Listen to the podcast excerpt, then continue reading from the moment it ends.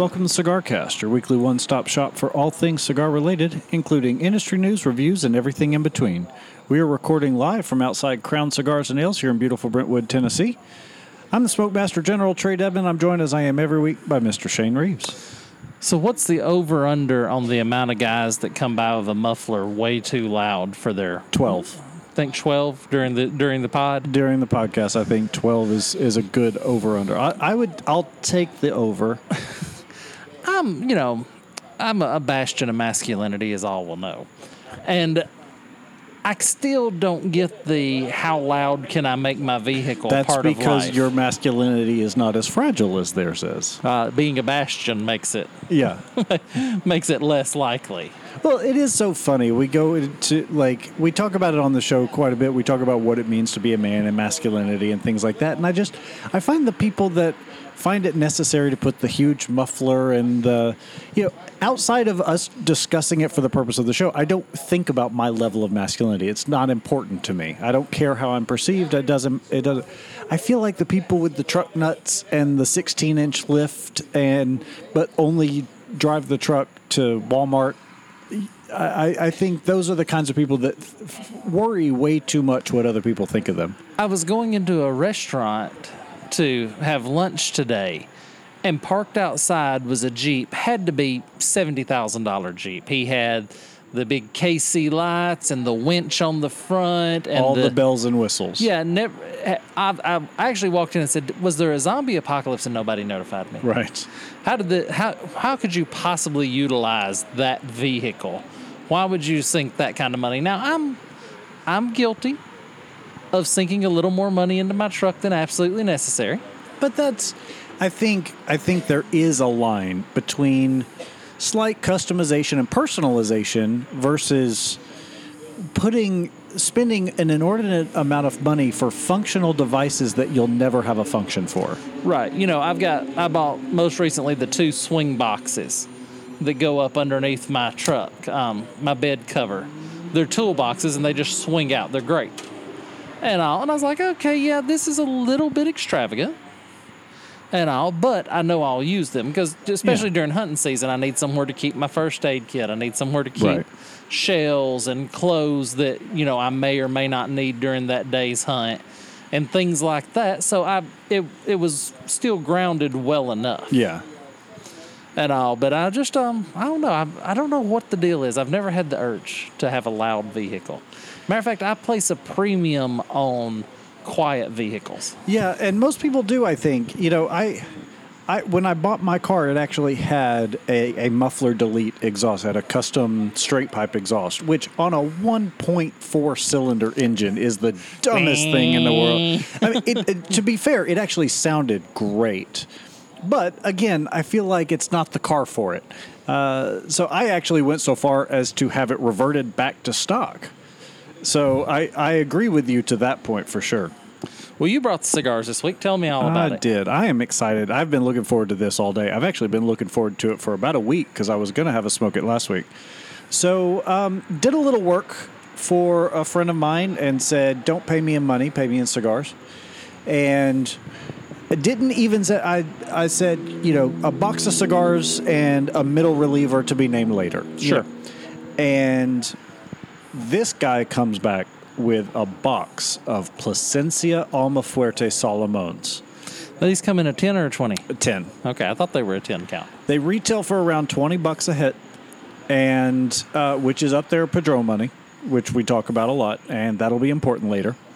Uh, it is a Nicaraguan Puro binder, wrapper, filler, origin, factory. It's made and blended in the Plasencia factory, and it's this Solomon is without a doubt the shape for this cigar. Is it the time of year in the cycle, or is Plasencia putting a major push on the market? So I think what it is is that you and I are spending more time with Plasencia than we usually do. You know, we recorded that show at Big Boys. It's been a couple of months now uh, where we smoked the Plasencias, and I've always, I've largely stayed away from Plasencia due to their cost. Uh, you know, they it's not a budget run of the mill everyday smoke. Even even their budget version their version of a budget line is still up in that 16 15 range which i'm not just going to smoke on a thursday and then of course my birthday i grabbed one and now this so i i feel like i've been I've had more access to Plasencia lately, but everyone I've ever known who talks about Plasencia has only had good things to say about them. Well, when you look, you know, if you're on the Facebook groups and you follow a couple of different cigar shops and all that, it seems like the Plasencias are making a push on the market, at least around here. I don't know if they are abroad, but at least around here, the local shops seem to really be pushing the Plasencias out. I would say Plasencia has taken the place of Illusione as the cigar smoker's cigar, or maybe Tatuaje as the cigar smoker's cigar. This is, you know, this is the the unsung hero. Now, yes, you're going to pay for it, but those who know, they get it, and you see why it costs what it does. And I think it's kind of that hidden gem that's hidden in plain sight the initial light, I'm getting a lot of really good flavors, really complex flavors mm-hmm. going on in this. And I'll, I've got a little bit of that oak and honey. I've got a little bit of that, um, just various different pieces and parts. You know, we could sit here and go through aficionado and use terms that nobody's ever actually tasted. Yeah. All, but I am kind of getting chestnut. I'm getting a little chestnut. That's funny because that was me last week. Um, I would say so. The the notes from the Plasencia website says dark chocolate, plum, and cinnamon uh, with slight oak and molasses. And I've got to say, I, I, I definitely get the plum and dark chocolate. Those are the two flavors that I get right off the bat. Yeah, I think uh, that's kind of what I'm getting out of that too. I kind of I feel that in there, but they're just they're doing a good job of marketing. They're just doing a good job of pushing their marketing. And I'll, well, and they've got the cigar to back it up. Oh yeah, yeah, and that's the thing. You know, Gurkha will tell you it, it don't matter how good your marketing is. If your cigar does not hold up, you will not hold up in the market. Right. And that's you know that's been proved by Gurkha. Now here's the question: We've had a number of good cigars this year in the Padron money category. And it seems like every year we get more and more cigars in the Padron money category that are that are worth it, that hold up. Yeah, and I think it's due largely in part to what we talk about on a weekly basis when it comes to cigars in that price point. Is that there is a gold standard in this industry, and it is the Padron Anniversary Series. And if you are going to compete on price in that segment of the market, you've got to be you've got to be able to compete on flavor, profile, complexity, and construction as well. Do you think Padron ever becomes a victim of their own success?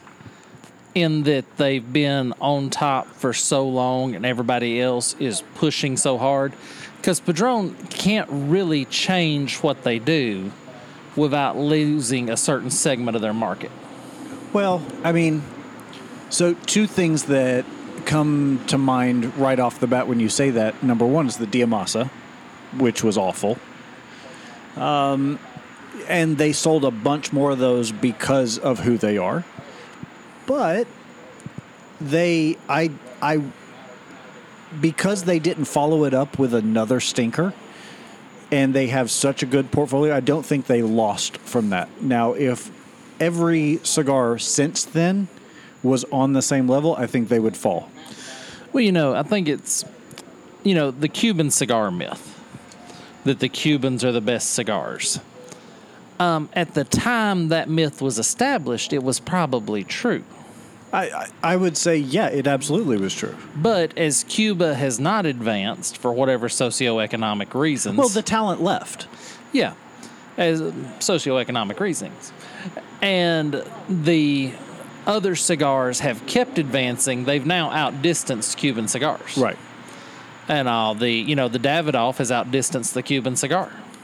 And all, if you're into that market, that mild to medium cigar right. market, and all the Davidoff has outdistanced them. And I wonder if we'll ever see a time in our life where that happens to Padron, where everybody else keeps getting better and better and Padron stays the same. I don't think so because if you look at the the 50th and the 80th, they are the best versions of those cigars. You know, every time they come out with something to elevate now, you start when you start talking about those, you get into the $30 price point.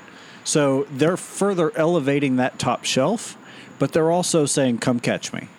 And I do think it's a rising tide that lifts all boats. I do too. It- It'll be interesting to see kind of how how the years progress, how the years treat Padron. And all because they're, they're my industry standards. You know, I was actually having a cigar the other day with a guy. I, I know I didn't tell this story on the podcast. I may have told it to you off the podcast. And he said, I've never smoked a Padron.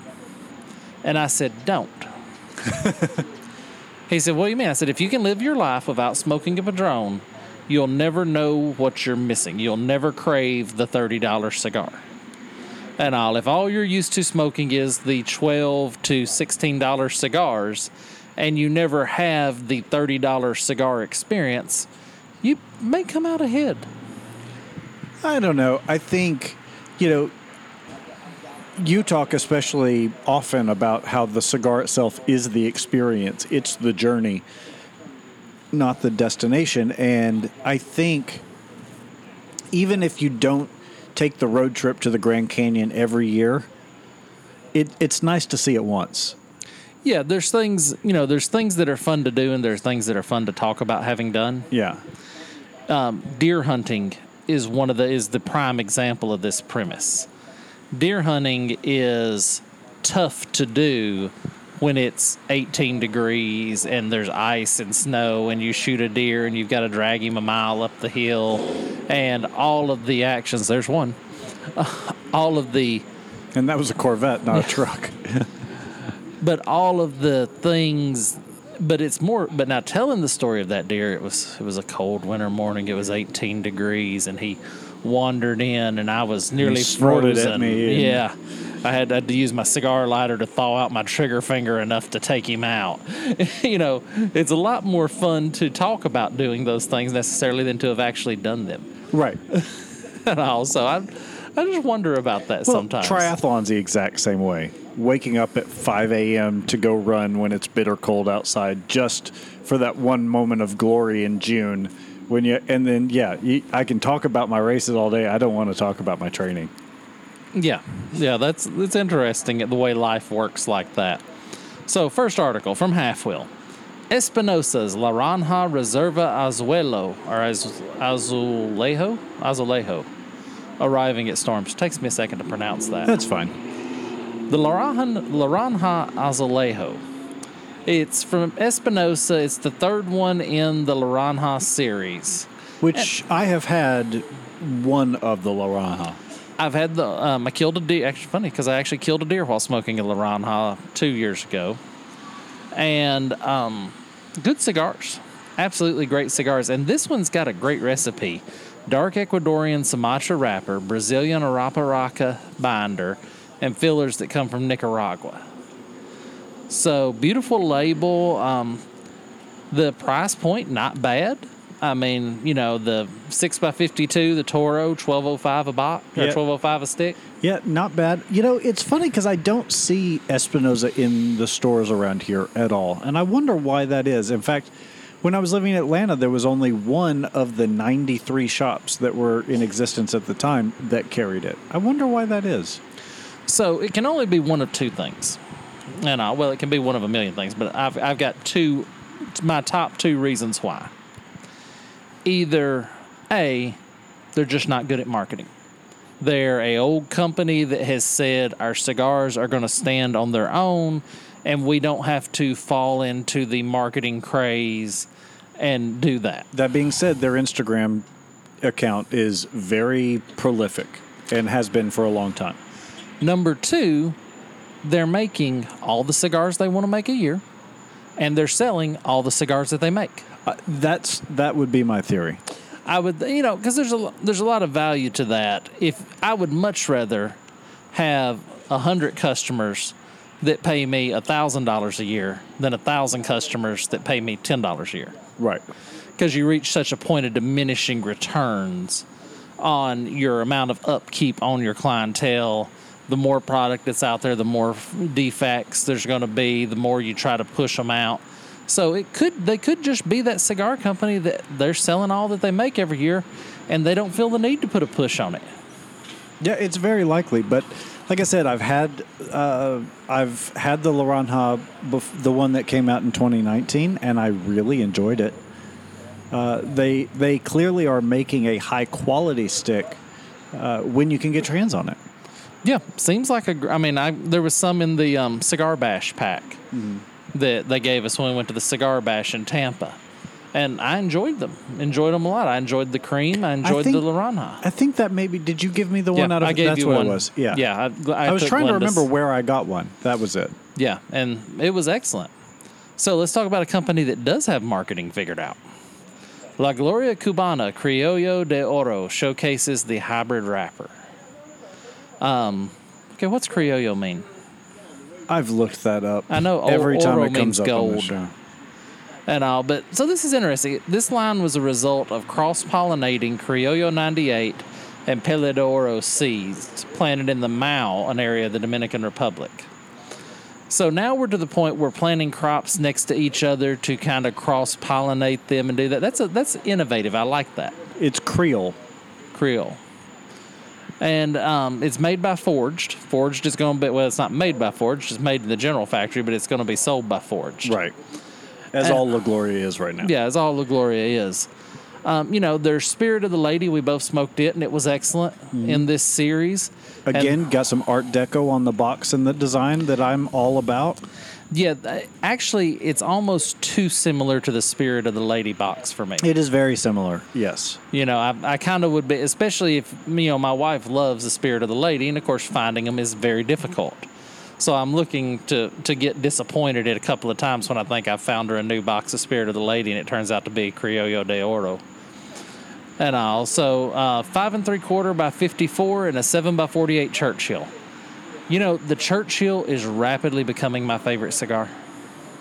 Is it? The I'm I'm leaving the Gordo. The Gordo is starting to have less joy in my life.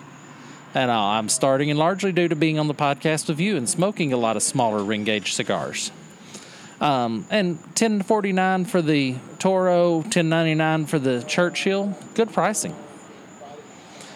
And Yeah, it is remarkable. I just looked up the Spirit of the Lady box. They are incredibly similar.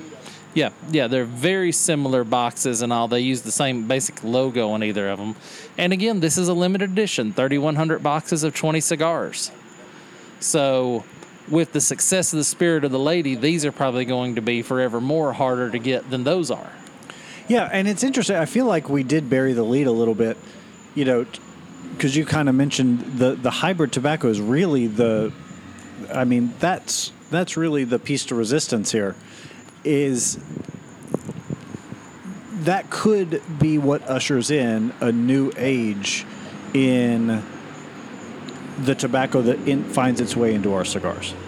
Yeah, doing innovative things like that. And when you're a company like General and you've got lots of tobacco fields and you have the ability to do stuff like that, really makes a difference. Um, what is the reproducibility of hybrid blends, though? I wonder. Very high. Think so? So, according to the press release here, it was the results. Okay, so it was intentional. And anything, when you're talking about cross pollinating different species of things, uh, you know, as long as you do it intentionally, you know, in in the, you know, in the first part of the grow house, it's very reproducible. Because remember, most tobacco is cloned anyway. You know, they do a lot of splicing and Sure. cloning. So, yeah, I think this is highly reproducible compared to, let's say, they accidentally, you know, Right. because if I'm remembering correctly, and keep me honest on this, all of the tobacco that is planted for cigar production is female. So tobacco is one of the plants that there is a female and a male. Uh, each uh, there, there's there's each plant is either male or female. I don't remember. I don't know if that's true or not, but I seem to remember hearing that somewhere. You know, you hear that about. Um, it's funny. I actually had a U.S. forestry book from the 1930s because it had tree identifications in it, and it was talking about the persimmon tree and the persimmon tree was supposed to be male and female. And I think history has proven that's not Okay. that's not accurate. And uh, because I, I don't, I've never heard a botanist refer to the gender of a plant. Uh, yeah, and, and that it, yeah, it could be something that's since been disproven. I was going to go with the whole Jurassic Park thing of that if you're only, you know, if you're taking very good care to make sure pollination doesn't happen in the wild, then it, it just further increases the predictability of your. Keeping your bees on a leash, being sure a flock of murder hornets don't swing through, That's right. do anything Murder like hornets are very poor pollinators, though. So. Oh, okay. Well, I, I don't know. I've never sat down and had a cigar with one, but I will. I will take your word for it. But be interesting. Um, the uh, European, the Forged Cigar subsidiary of European tobacco giant Scandinavian Tobacco Group, but we both know them as kind of the offshoot of General. But I'll be interested to see when these come in. I'll, I'll definitely smoke one. Yeah, Uh, I will too. But also, the other new cigar this week that I really wanted to talk about I'm excited about this one. Punch Bento Box sampler coming next month. So they're building this off of Japan, the bento box in Japanese cuisine, which I'm certain you probably know far more about than I, I probably do. Um, although I don't really know that much about it, other than the fact that I've um, I've eaten, you know, I've, I've ordered sort of a bento box type thing, you know. But I, I am curious what happened in Punch headquarters that gave them the Asian flavor the last couple of years. The Well- egg roll, the chop suey, the bento box now. Well, and I'm a little confused as to why they're taking cigars with Chinese names and putting them into a Japanese box. Seems seems um, racially insensitive at best. Yeah, Ah, they're all Asian. Let's put them all together. See, I had the exact same. You're working my side of the I am street. working now. your side of the street. is something that I should be offended by, not you. um, not that either one of us are actually offended by it, but yeah, I do find that that's a little bit of a stretch. I think, I think ultimately what it was is someone in the marketing department really wanted to take, like I mentioned, you know, you've got all of these Chinese based uh, or themed cigars, and you want to put package them all together. And this seems to be a close enough representation that it works. Well, and I love the variety here because here's my problem with these variety boxes. I hate when you pick up a variety box and there's like four of each cigar in it. And you're like, okay, so when I'm done with these four cigars, do I have to buy another box Right. with eight cigars that I don't want in it? So they did 20 punch egg rolls, four and a half by 50s, a dozen chop suey, seven by 37s, and 10 kung pao, six by 52. So the majority of them are, you know, the 20 is the the robusto size, but I think that's the best size in that cigar. I think I think they all have slightly different blends though. Oh yeah, definitely, Yeah, definitely yeah. to all different blends. And I wasn't I wasn't implying that. I'm just saying, I think the egg roll. Everybody I've talked to, is there multiple size in the egg roll, or is that the only one? Each of these in? only came in one size. They only came in one size. So 42 smokes retail of 205.58. That's pretty good. That's a pretty good deal. I mean, 42 that's five bucks a cigar. Little Roundabouts. Yeah, around about five bucks a cigar. Not bad deal. Not far off from their regular retail price. I will clarify that. It's an inexpensive smoke to begin with. Uh, but still, I think even given that, it's still a good deal.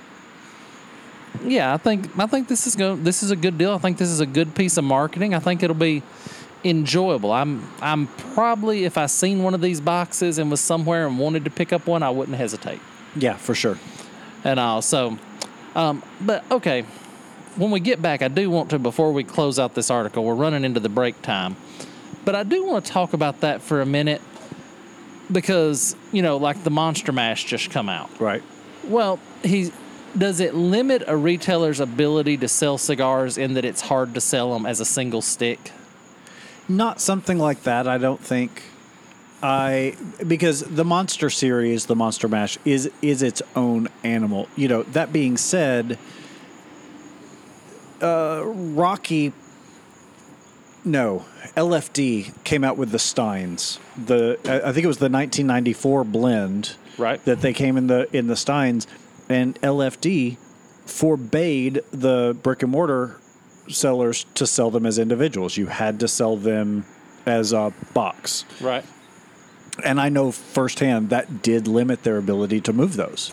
Yeah, I just I wondered that. I wondered if it if it if a retailer as a retailer if I'm making an order, if it gives me pause to say, okay, I could order ten boxes of these, but then I've got to make ten sales in excess of two hundred. especially when it's a brand new blend like LFD's was. You know, at least this, I've had all of the cigars that are included in this, and I know what they taste like, and I know I like them. So even if I did have to buy this as a complete box purchase, I've had the the opportunity to get to know what I'm what I'm getting into. LFD in by com- contrast, that was the first time anybody had had that blend. You couldn't taste it unless you bought it. Right. You had to you had to make a commitment. Exactly. It was a big commitment for that for that cigar. You were you were rolling the dice that you were going to like it, but it was at least in the decorative Stein. Oh yeah, So you were kind of paying for the Stein and getting the cigars. to a certain extent, for sure. But okay, let's step away for a break. When we come back, I want to talk about the Ryder Cup, the celebration of the Americans in the Ryder Cup, and surprise. This will shock and surprise everybody that I have a wrestling article. Say it ain't so. I, I don't usually talk about wrestling, but maybe just this time. well, all right, we'll be back with that and more after this.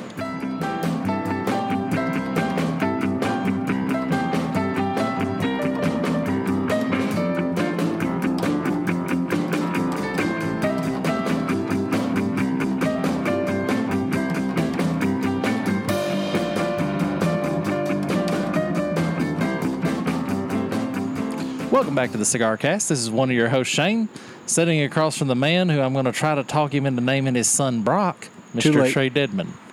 Too late. Brock already been. We took- got we got a name. you got a name? We got a name. Okay, we'll have to ha- we'll have to do a big ceremony, and I'll but the, reconsider Brock Deadman. I hate the name Brock. He would have he would have a full ride from Notre Dame the day he was born. I hate the name Brock. I've known too many assholes named Brock. you think you think the name attracts that and brings Mm-hmm. that out in people? Oh, if you've never had, I mean, you've had to name dogs, so you kind of understand this a little bit. But if you've never had to name a kid, the the hardest thing in the world about choosing a name for a kid is realizing how many people in this world you absolutely hate. Because sure enough, someone will throw out a name and you'll be like, "Nope, that was the name of my bully in high school." I hated that guy. No, nope, that was the name of the guy that stole the rims off my car. Nope, that was the name. Well, I had a new customer come in last week, and his name was Brock. Very nice guy. Um, absolutely wonderful guy. And it's such an easy name to remember. And then I thought, Brock Deadman. I mean, that's that's that's strong. It is strong. I'll give you Now, that. considering both you and Noel's build, that neither one of you are built to necessarily produce a Brock, it would be it would kind of be an interesting dichotomy. I'm, I'm really Ac- thinking you ought to look at Brock Deadman. Actually, it's looking like baby's going to be a big boy. oh, it is. Yeah. Oh. So so there's there's some genes on her side that that could produce uh, uh, not necessarily a lineman, but maybe an outside linebacker. Well, that's that's good. That's We're going to try and talk encouraging. him out of football, but Okay, well, good. The best way to talk him out of football is to not act like you ma- you care. right. And if, if you go your whole life saying whatever you do, don't play football, son. Well, no, yeah, we we clearly understand that. But yeah, it's just a. Um, I just I was just thinking Brock Deadman. I, I really like that. If if if I was going to, you know, every time a professional wrestler has to come in comes in WWE, he has to change his name because they want to own the name. Right. Um, we're going to talk about AEW here in a little bit, and that's one of the things they've done very well is letting re- wrestlers keep their names. But I just if I was, if I was looking for a non de plume Brock Deadman, yeah, yeah, that's that's strong. Yeah, I seem to remember that was a bit of maybe not controversy, but that was a big thing with with Dwayne Johnson with The Rock was that he actually somehow was able to own his name.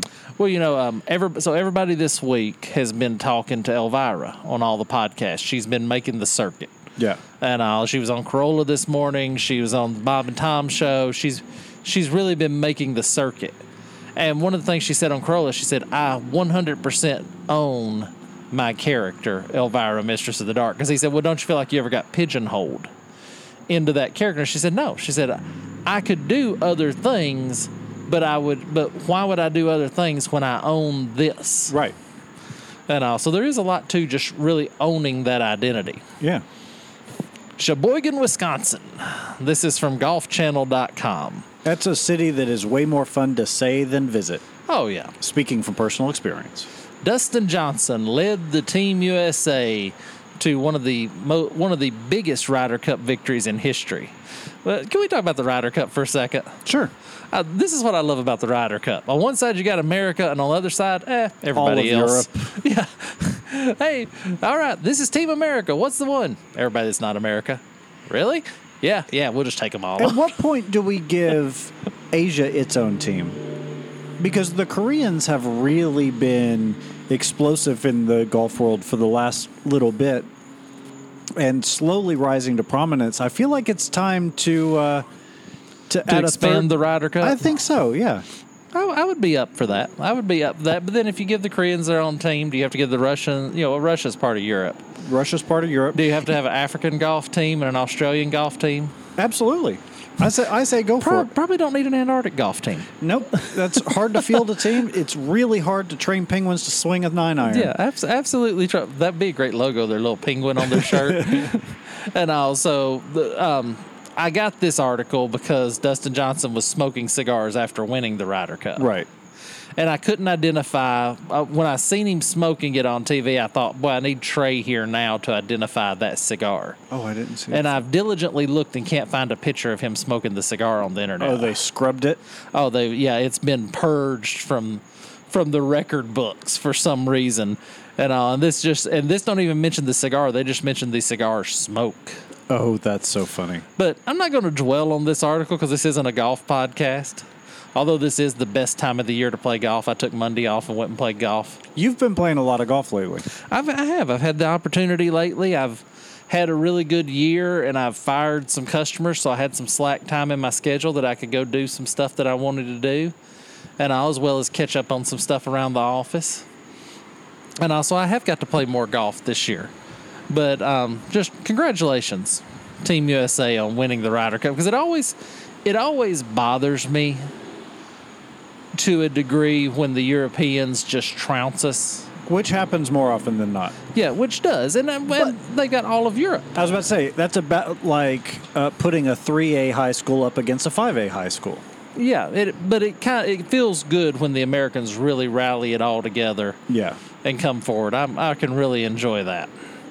But okay, we alluded to this earlier, so I remember this segment well. This is from PW Mania. Chris Jericho speaks on the AEW segment that TNT executives were super angry about. So, a quick a quick wrestling history lesson, and I'll, I'll I'll try to keep it under 20 minutes. A quick wrestling history lesson. Um, AEW All Elite Wrestling was founded by wrestlers for wrestlers. And then Tony Khan actually put put forth the money for them to have the funding to do what they have done. And what they have done is amazing. They've changed the wrestling business 100%. And just like we were talking about in the first half of the show, wrestlers get to keep their own name, they get to use their own name, they get to own their own property, they sell their own merchandise. AEW does not does not penny ante and nickel and dime them through the whole process. Yeah, and did you say about their their uh, merchandise? Did yeah, you mention yeah. that? Okay. Yeah, they, they actually a lot of they have AEW and this is a great this is a great way of doing it.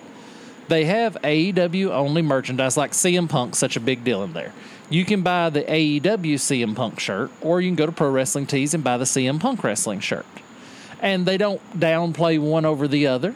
Right. People are free to choose. But especially for a young wrestler trying to break into the game, being able to earn money off of your own merchandise, just like any of the, you know, one song ponies that, that tour the bars around here, they make their money not from the door, but from the merch table. Well, and I could spend the rest of the show thinking, talking about all the stuff AEW has done right and all the things you've heard me after the show numerous times talk mm-hmm. about what they've got going on. But this is what interested me. I remember this segment, the Inner Circle, Chris Jericho's group, five guys catch Dustin Rhodes in the parking lot, beat him senseless, slam his hand in a car door, break his hand, beat him down, you know, within an inch of his life. And as they're getting ready to drive off, Chris Jericho lights a cigar, and TNT threw a fit that Chris Jericho lit us. Never mind the man that they just literally broke his hand in a car door and beat him to death. and left him for dead. Yeah, and left him for dead. And I, hey, oh, so, so would you rather, Right. would you rather your child think it's okay to have a cigar every now and then, or think it's okay to beat someone to death in a parking lot? Yeah. Well, it's it's so funny too because I feel like this has largely gone away. I feel like this was very much a product of the era. But I remember back in the late '90s when my friends and I were into wrestling in the Attitude Era, and all of a sudden, it became this huge epidemic in this country of kids jumping off roofs onto uh, barbed wire pits and backyard wrestling. And it was a huge issue, and there was a, a, a lot of marketing money spent by uh, WWF at the time to stop people from doing this and to make sure stop like it was people were getting hurt people were sent to the hospital because of seeing stuff like that on tv i'd have much rather found my 13 year old behind the woodshed sneaking a cigar Yeah, it's um, i still don't want either one of those but Sure. given the nature of the two you know Well, you know, it, it's just it's interesting to me. You know, for before COVID, the pre-COVID era, Adam Cole would or not Adam Cole, Adam um, Page would come to the ring, and somebody in the fan, audience would just hand him a beer, Right. And he'd drink the beer on the way to the ring. oh stone cold let's Yeah. talk about how much beer was drank at, back in that era why does the cigar industry never point out um, the absurdity of the amount of alcohol consumed, advertised, pitched as you know, mommy's little helper, versus uh, the evil cigar? It's it's you know I've talked about it a bunch, and I think it's one of the great injustices is the fact that we have such a alcohol culture in this con- country, which does far more damage than cigars. Now I admit, cigarettes are a problem. They they cause their own set of problems, but cigars being a completely different animal, I think it's really silly, and I think it has I think it has large is largely to do with the fact that it's such a niche subset of tobacco use that didn't really have the the reach to get in front of this and say no we're different. Well, I think it's that, and I also think it's cultural. I think culturally, alcohol created. You're now a man. You can have a beer after a hard day's labor. Have a beer, or after a, a long day of organizing penny winkles at the house, mommy can have a glass of wine at night. And I think they created that culture. And then you don't organize your penny winkles. Uh, not no, I just You just let them run I wild. I just let them run wild. Oh wow! But after the where the cigar industry, as we've talked about, got branded as we're all the monopoly man. Mm-hmm. You know, I, I almost dropped my monocle the other day when we was watching football. It was awful. But I just um I don't understand how two things can be so how one can be so poorly portrayed when other is so to the point that a major Turner network is saying we will cancel you if you light another cigar on the show. Meanwhile, isn't Turner a cigar guy? I don't know. I, he's one of those people that he's never said anything worth listening to to me. I'll give you that. I mean, politically, whatever your whatever your thoughts are politically on life are your own. But I've never Ted Turner has never offered anything to the collective. There's never been a thought, you know, even you, politicians I hate eventually will say something I will agree with. And but Ted Turner's never said a word that I thought was worthy of agreeing with. So, but it is interesting. One of the fun parts about being a wrestling fan is the terminology. You know, when someone starts talking to you and they say, "Oh yeah, Dustin getting his hand broken in a car was that a work or was did they actually mess up a work?" Means they did it just for TV. Right. Or you talk about heels and you talk about faces and you talk about kayfabe and you talk about this whole lexicography of terms that are when wrestling fans start communicating with one another. Right. I mean, Jim Rome built his entire sports career off of training people to talk like him. Well, and that's yeah, so much of of broadcasting, especially around sports broadcasting, is is really in developing a language that becomes part of your brand. Think about the word booyah. I mean, that is that's a word that everyone has used at least once. Everyone knows about it, and it was it was born out of out of sports commentary. Sure. Yeah, there's you know, and every every famous announcer has their own catchphrase. You know, it's it's out of here. It's whatever. Forgive Wow. me, I've Yeah, not watched a lot of sports and all, but I but I know enough about it to know that that stuff exists, even if I can't cite examples of it. But we do this. Is this a human instinct? Because my wife and I, we have terms that we use. When I say to my wife, "What's your 100%?" she knows that the next thing she says is going to be very important that i am asking for an answer there's no there's no hedging. There's no more. It is this is the end of the ambiguity. I am requesting from you an answer. You know whether it's where are we going for dinner? Do you want to buy this or not? Whatever. What's your 100% when i say that she knows that's a that's an impactful thing. We have a we have a similar thing in my house, which is basically everything that we experience in life is on a scale of one to ten. that's three? Yeah, that's three.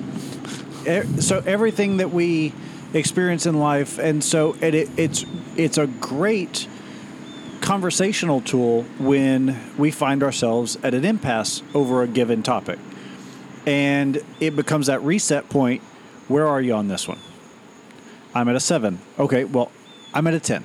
Like, that's how important this is to me. I'm willing to stake it all on this. Okay. And then we can negotiate and we can come to an agreement and a compromise from that point, knowing what degree of give and take is necessary for each party. Well, but it's even, you know, in our friendship, I know when you say this is a hill I'm willing to die on, that it's very important to you. Right. 90% of the time, a hill you're willing to die on, I'm not willing to visit. Right. And all, it's just it's just a difference in who we are. Yeah. But it's it's interesting. I wonder what it is about human beings that makes us create this this different talk when we're talking to one another. I think I think it's largely I bet if you traced its roots back, you would find a lot of similarities between this type of behavior and the Japanese haiku.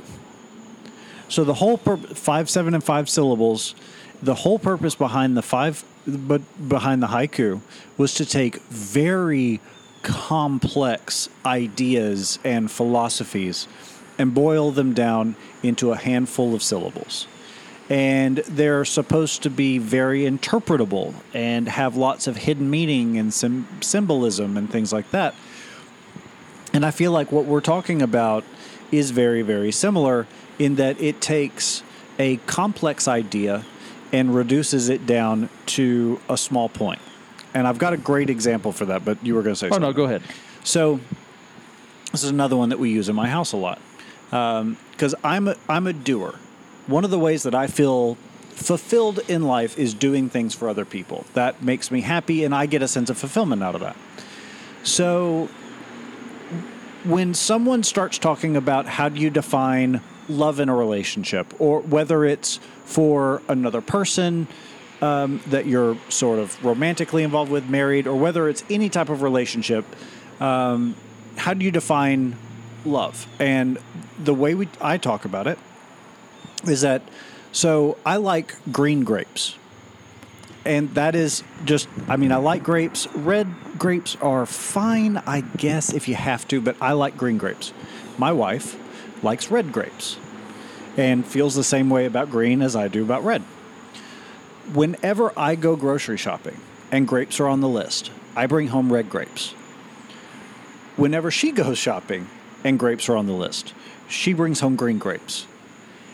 And so when conversations or topics around our house come about, like you're doing too much or you need or whatever, I can stop the whole conversation, just say red grapes.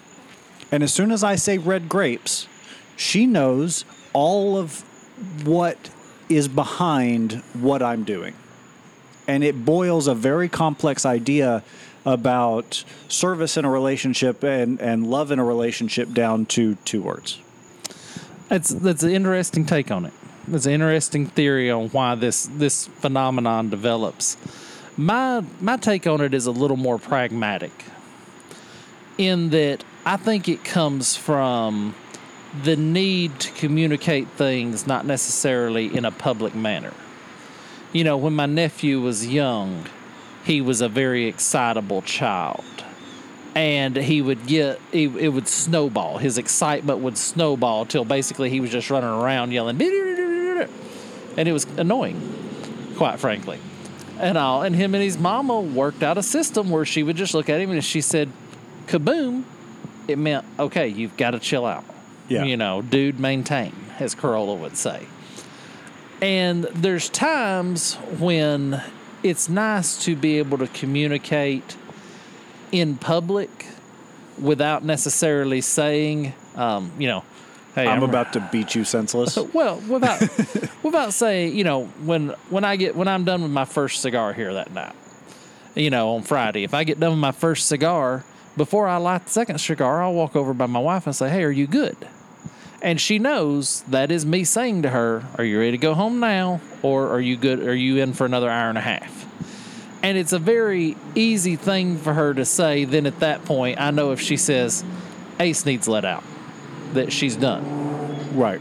I know that if she comes up with if she comes up with anything other than yes, I'm good, then we've communicated to one another that okay, it's now time to escape. And you've established the baseline that the question is being asked with no expectation of a certain answer, and the answer will be received at face value. Like it's just it's it's a transactional conversation at that point, Well, and you know, my brother and I use it. My brother and I disagree on a lot of things, almost as much as we disagree on. probably pretty close. And when we reach a point in the conversation where the conversation is no longer productive, we just say, "Okay, I have to agree to disagree." Like us and talking about crypto. Yeah. we just need to stop having that Yeah, conversation. at a, at a certain point, we just have to agree to disagree. And I and I use a version of that where I say, "Well, I hope you're right."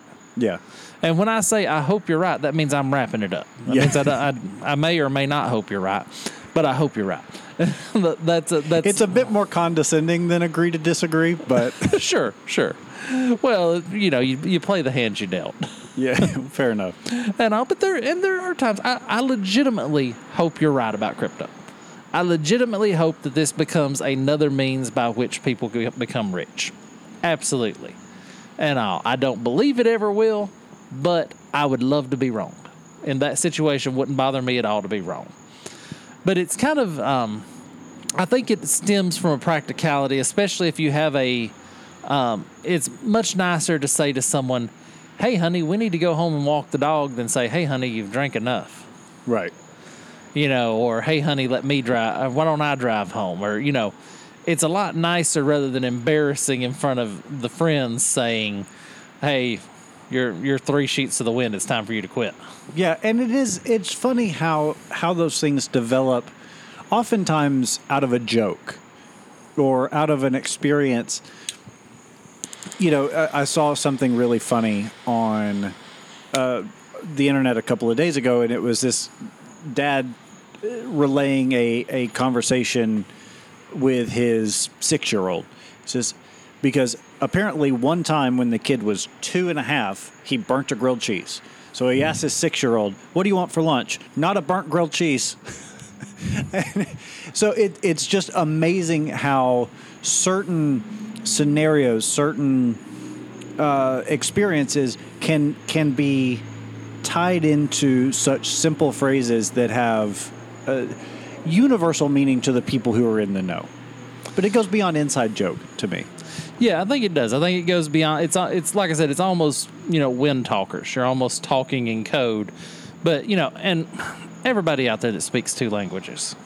Can I say something on behalf of all of us? If you speak two or more languages, if English is not your native language, if you are sitting with me somewhere and you look over at your spouse and you start speaking gibberish in another language, that is the rudest thing you can do as a human being.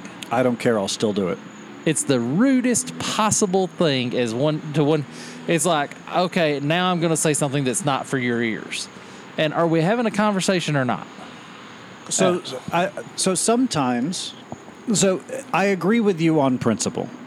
There are definitely times when you're at a dinner party and it's the middle, you know, let's say it's the middle of the evening. It's not even remotely time to go home or anything like that. And you just, in the middle of a conversation, clearly divert something that I don't want anybody else to know about. This is, you know, that that, that definitely has a level of, of rudeness to it. But my wife and I both speak, in quotes, sign language. And it is a great way for us to communicate something to the other that's not germane to the conversation, n- doesn't need to take away from the conversation. Something as simple as, I'm going to go get another drink. Do you want some water? Do you want, like, I can very simply ask her what she needs before I separate without having to derail the conversation.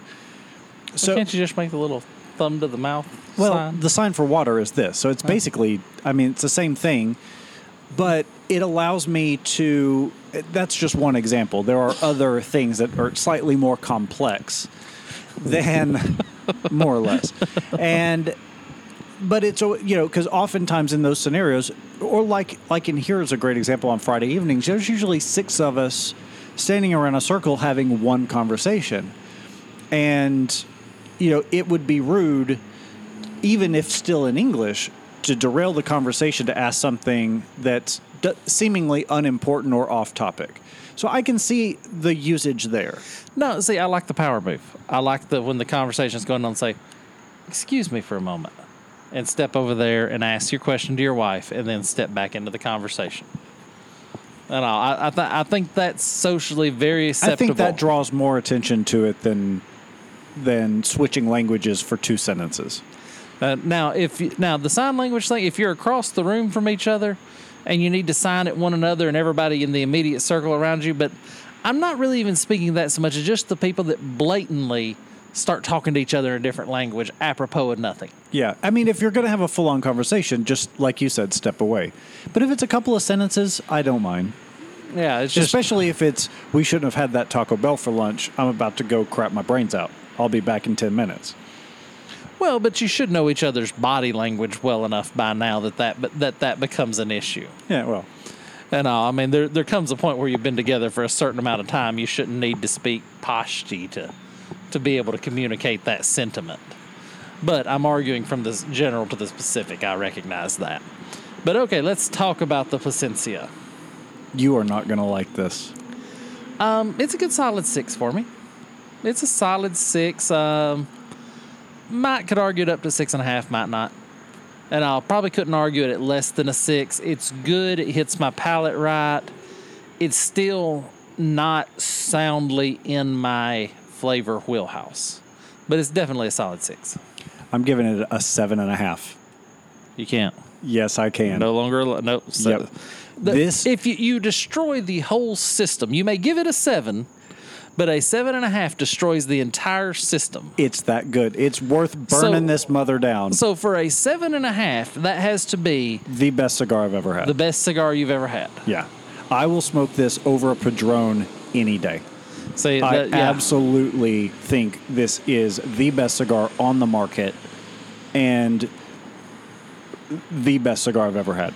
Yeah, so you could never talk me into that with this cigar. There, there, there's no, and I don't think you could hand. But now, to be fair, I don't think you could hand this to anybody. And if you handed it to ten people and you say, "Is that the best cigar you ever had?" Nine and a half of them would say, "No, it's a good cigar." Um, I think for it to be a seven and a half, it would have to you would have to be able to get at least six out of ten to say yes is the best cigar I ever had. I just don't think it can it can get now to that but to that point. If you handed out ten Padron 80ths, you probably still couldn't get to six. Right.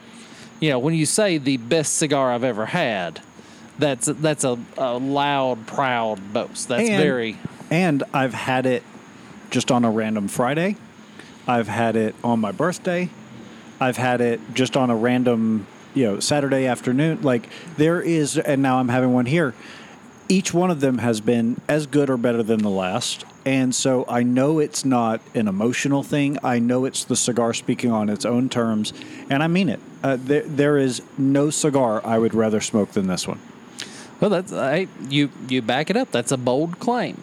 And all, I don't like issuing seven and a halfs for any reason whatsoever. I don't think in my life I could ever issue a seven and a half. But hey, if you can issue a seven and a half and sleep tonight, then it's yours. To be fair, part of it came from how much it was going to annoy you. Sure, sure. But yeah, I, I feel wholly confident in saying that. That's how much I enjoy this cigar. Yeah, I, do- I just I don't think you could get two out of ten to say this is the best cigar they ever had. And all, it would be interesting to. It'd almost be worth purchasing a box just to see. And hand it to 10 people. Hand it to hand it to 10, 10 cigar smokers. Now I'm not talking about your guys that just have a cigar in their hand. I'm Right. talking about cigar nerds. I'm talking about the people like us that analyze what they're smoking. guys that really, really know what they're doing. Hand it to them and see if you could get. I don't think you could get two to say the best they ever had, but I, like I said, I don't think it'd be tough to get two to say the best they ever had with any cigar Right. and all. But I'm I'm thrilled to death that you enjoy it that much. I think that largely comes from the fact that, sorry to step on, I, I appreciate that. Um I think that largely comes from so many people when they think about the best cigar they ever had, they think about where they were when they smoke it. And it's really hard to separate those two. That's four. That's four. Well, yeah, you know, um, one of my builders today, he brought me a, um, Win- a Chur- Winston Churchill Davidoff of some kind that he had bought at the Tokyo Olympics, and he had bought a box of them just for when he went moose hunting. It was their celebratory cigar when they killed a moose. That deserves its own cigar. Yeah, so it's it's kind of hard to um it's kind of you can't really rank that cigar based on the cigar. When Right. it's brought in from Tokyo and smoked in Alaska after you've killed a moose, it really does it really the cigar really loses a lot of its value. Or, uh, or gains a lot of. Or yeah, gains a lot. Well, the cigar loses value, the experience gains value. Yeah. And all, but how do they get a hold of us, Trae? You can reach us at facebook.com slash the cigarcast or on Instagram and Twitter at the cigarcast or email info at thecigarcast.com. See, we just did it again. That's talking in code. When I say, how do they get a hold of us, Trae? You know I have nothing left to say. the only thing I have left to say at the end of that is, have a great cigar and think well of us.